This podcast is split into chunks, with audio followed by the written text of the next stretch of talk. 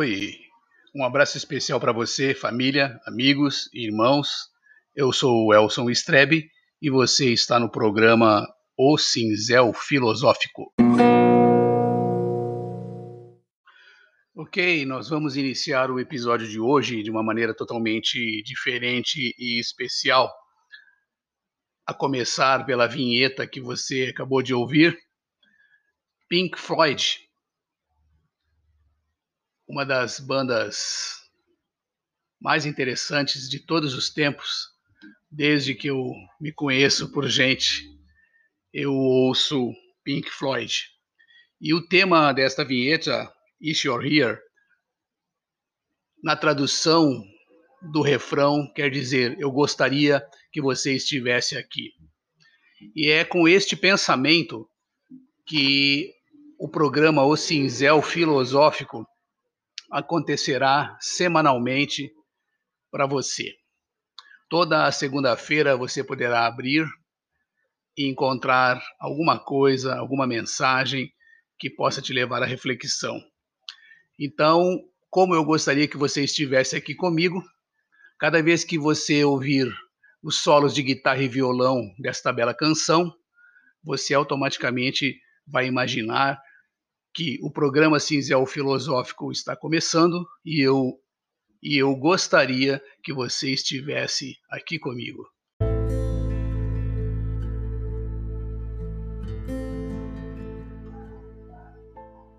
A vaidade em tempos de caos.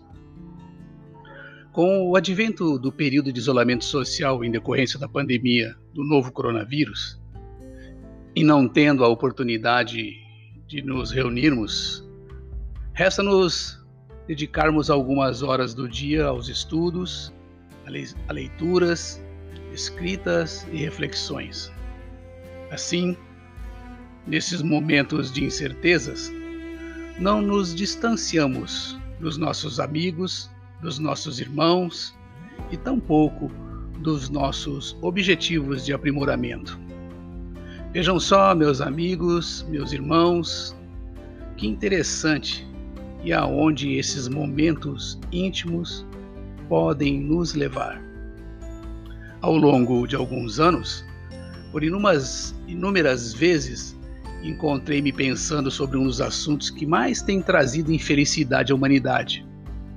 Não, não, não estou falando da pandemia do coronavírus, mas de um assunto com um nome extremamente pequeno que pode fazer grandes estragos nas nossas vidas, principalmente entre os homens considerados livres e de bons costumes. Estou falando da vaidade.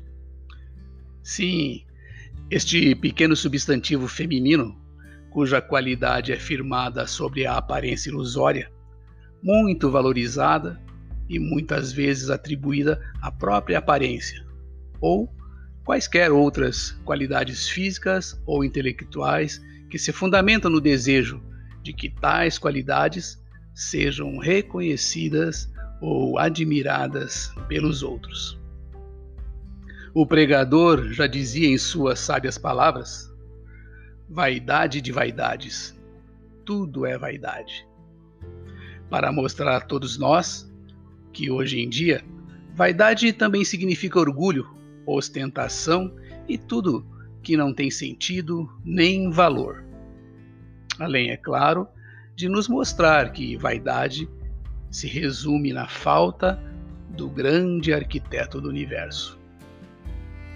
Vejo amigos, pessoas em todos os lugares com uma preocupação excessiva em suas próprias habilidades ou atratividade para os outros, o que me leva a policiar-me constantemente para não deixar que esta palavrinha entre na minha vida sem pedir licença e vá tomando conta do eu que carrego neste invólucro corpóreo. Exatamente como um vírus perigoso que se aloja em nossos corpos para se manifestar mais tarde, quando estivermos com baixa imunidade. Como sempre digo, somos sujeitos imperfeitos e, como tais, devemos sempre trabalhar a pedra bruta que carregamos, objetivando tornarmos-nos mais simples, humildes, benevolentes, fraternos e mais alguns outros atributos que possam nos transformar em seres melhores que caminham em direção à luz. Filosoficamente falando, eu diria que a vaidade está associada a um sentido mais amplo de egoísmo e orgulho. E como diria Frederic Nietzsche, ela é o medo de ser original. Não obstante, o mundo onde vivemos evolui a cada ano, a cada século, e nós, seus moradores, fomos nos acostumando a valorizar muito a vitória aparente, mesmo quando conquistada à custa da própria paz. Isso nos fez esquecer de que a tentação de evidenciar a própria grandeza pode nos fazer cair no ridículo. Sabe por quê, meus amigos, meus irmãos? Porque a vaidade manifesta-se sobre várias formas. Por exemplo, na vontade de dizermos sempre a última palavra pois, por mais relevante que seja o argumento do outro, o vaidoso não consegue dar-lhe o devido valor, pois acha que se fizer isso, diminuirá o seu próprio brilho. O vaidoso tem grande dificuldade de admitir que está errado, mesmo que este erro seja evidente, porque considera muito importante a própria personalidade. E sendo assim, todas as possíveis ofensas que lhe são dirigidas serão sempre gravíssimas. Porém, os prejuízos que ele causa ao outro serão sempre pequenos, pois considera o próximo invariavelmente o mais insignificante do que ele. Esta verdade é a mais exacerbada nos dias de hoje. Basta-nos observarmos o comportamento egoísta e vaidoso dos seres humanos diante do inusitado, diante de algo jamais sonhado como uma epidemia de grandes proporções. Epidemia ou pandemia que faz agora o portador das vaidades humilhar-se diante do grande arquiteto do universo, que faz agora o dono das vaidades efêmeras? Querer mudar seu comportamento diante dele o Pai Celestial. É nesta hora, meus amigos, meus irmãos, que o vaidoso começa a perceber o seu tamanho, o seu tamanho diante da grandeza do Mestre dos Mestres, o seu tamanho dentro deste imenso, porém tão pequeno grão azul do universo, e principalmente o seu tamanho diante de uma ameaça microscópica que, por ironia, assume uma proporção gigantesca torna-se pequeno diante do pequeno, torna-se pequeno diante do medo e do pânico. E nós, quem somos agora? Nada. Apenas sujeitos imperfeitos, mostrando a nós e aos outros que, estando em casa, temos mais tempo para olhar para as nossas famílias, nossos filhos, nossos entes queridos e nossos amigos. E estamos fazendo isso sem percebermos que o grande arquiteto do universo, na sua infinita bondade e no seu infinito amor pela sua criação, está nos fazendo aprender pela dor que devemos dar mais valor àqueles que nos são próximos. Eis que a realidade da pandemia esvaziou os nossos encontros, impediu as nossas reuniões, nossas comemorações, calou os nossos risos, os nossos encontros, embargou os nossos abraços fraternais.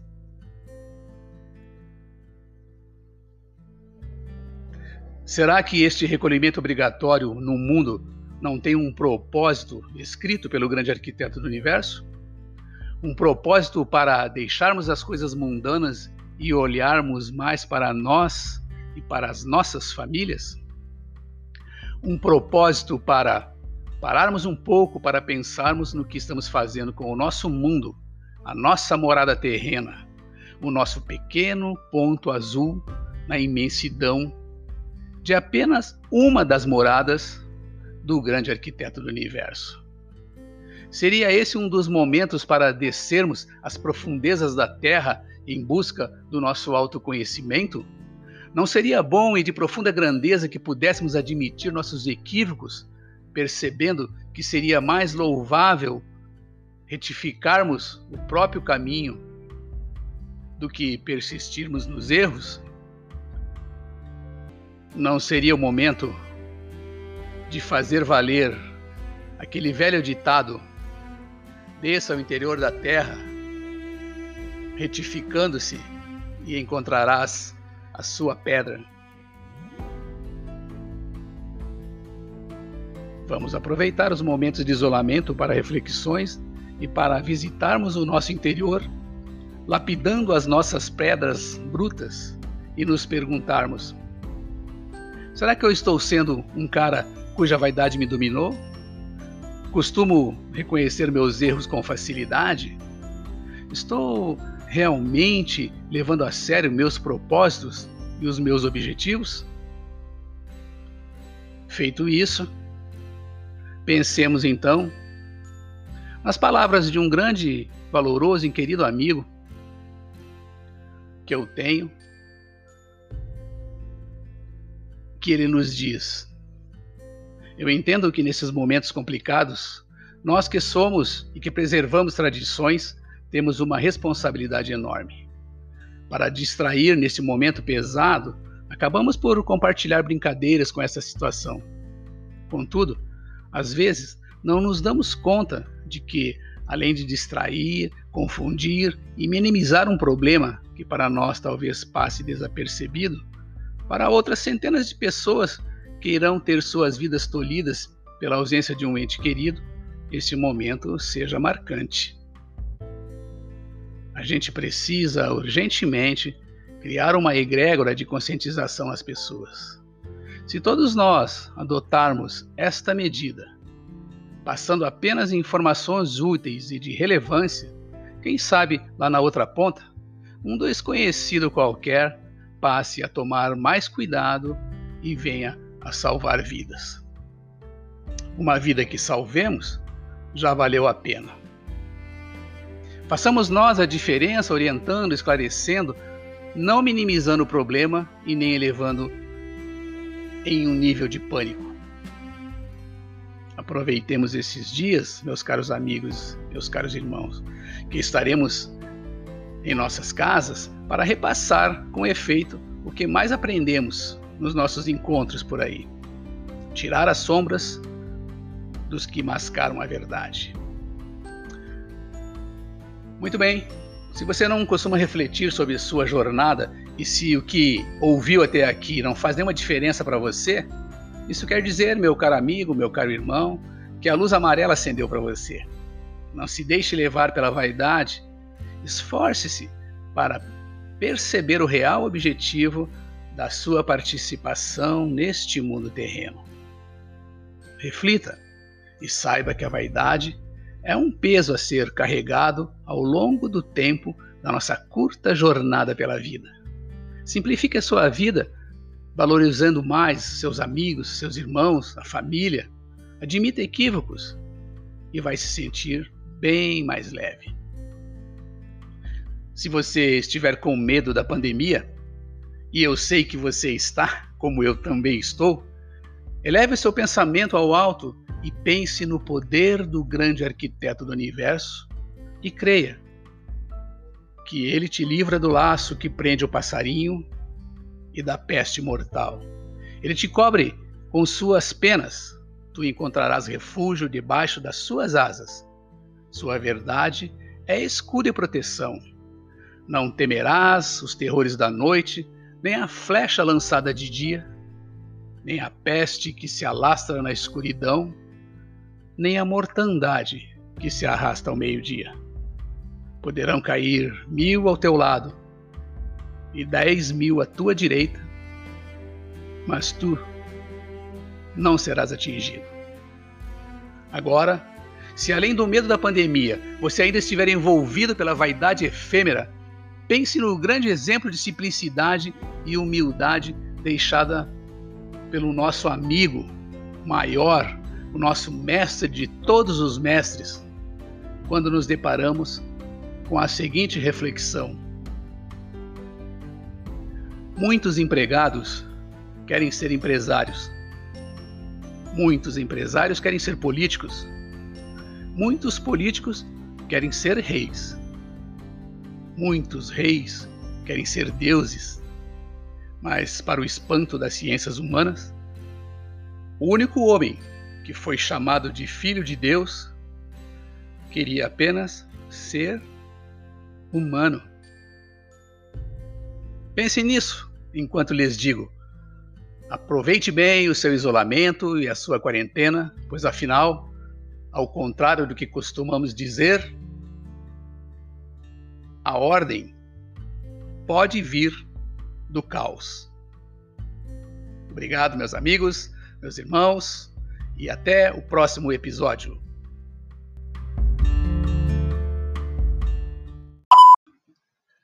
O texto é de minha autoria e algumas referências, como o livro sagrado, a Bíblia, o Salmo 91 e o livro O Homem Mais Inteligente da História, de Augusto Cury. So, so you think you can tell heaven from hell, blue skies from pain. Can you tell a green field from a cold steel rail? A smile from a veil. Do you think you can tell? They get you to trade your heroes for ghosts, hot ashes for trees, whatever it could breathe, cold comfort for change? Did you exchange? A walk on part in the war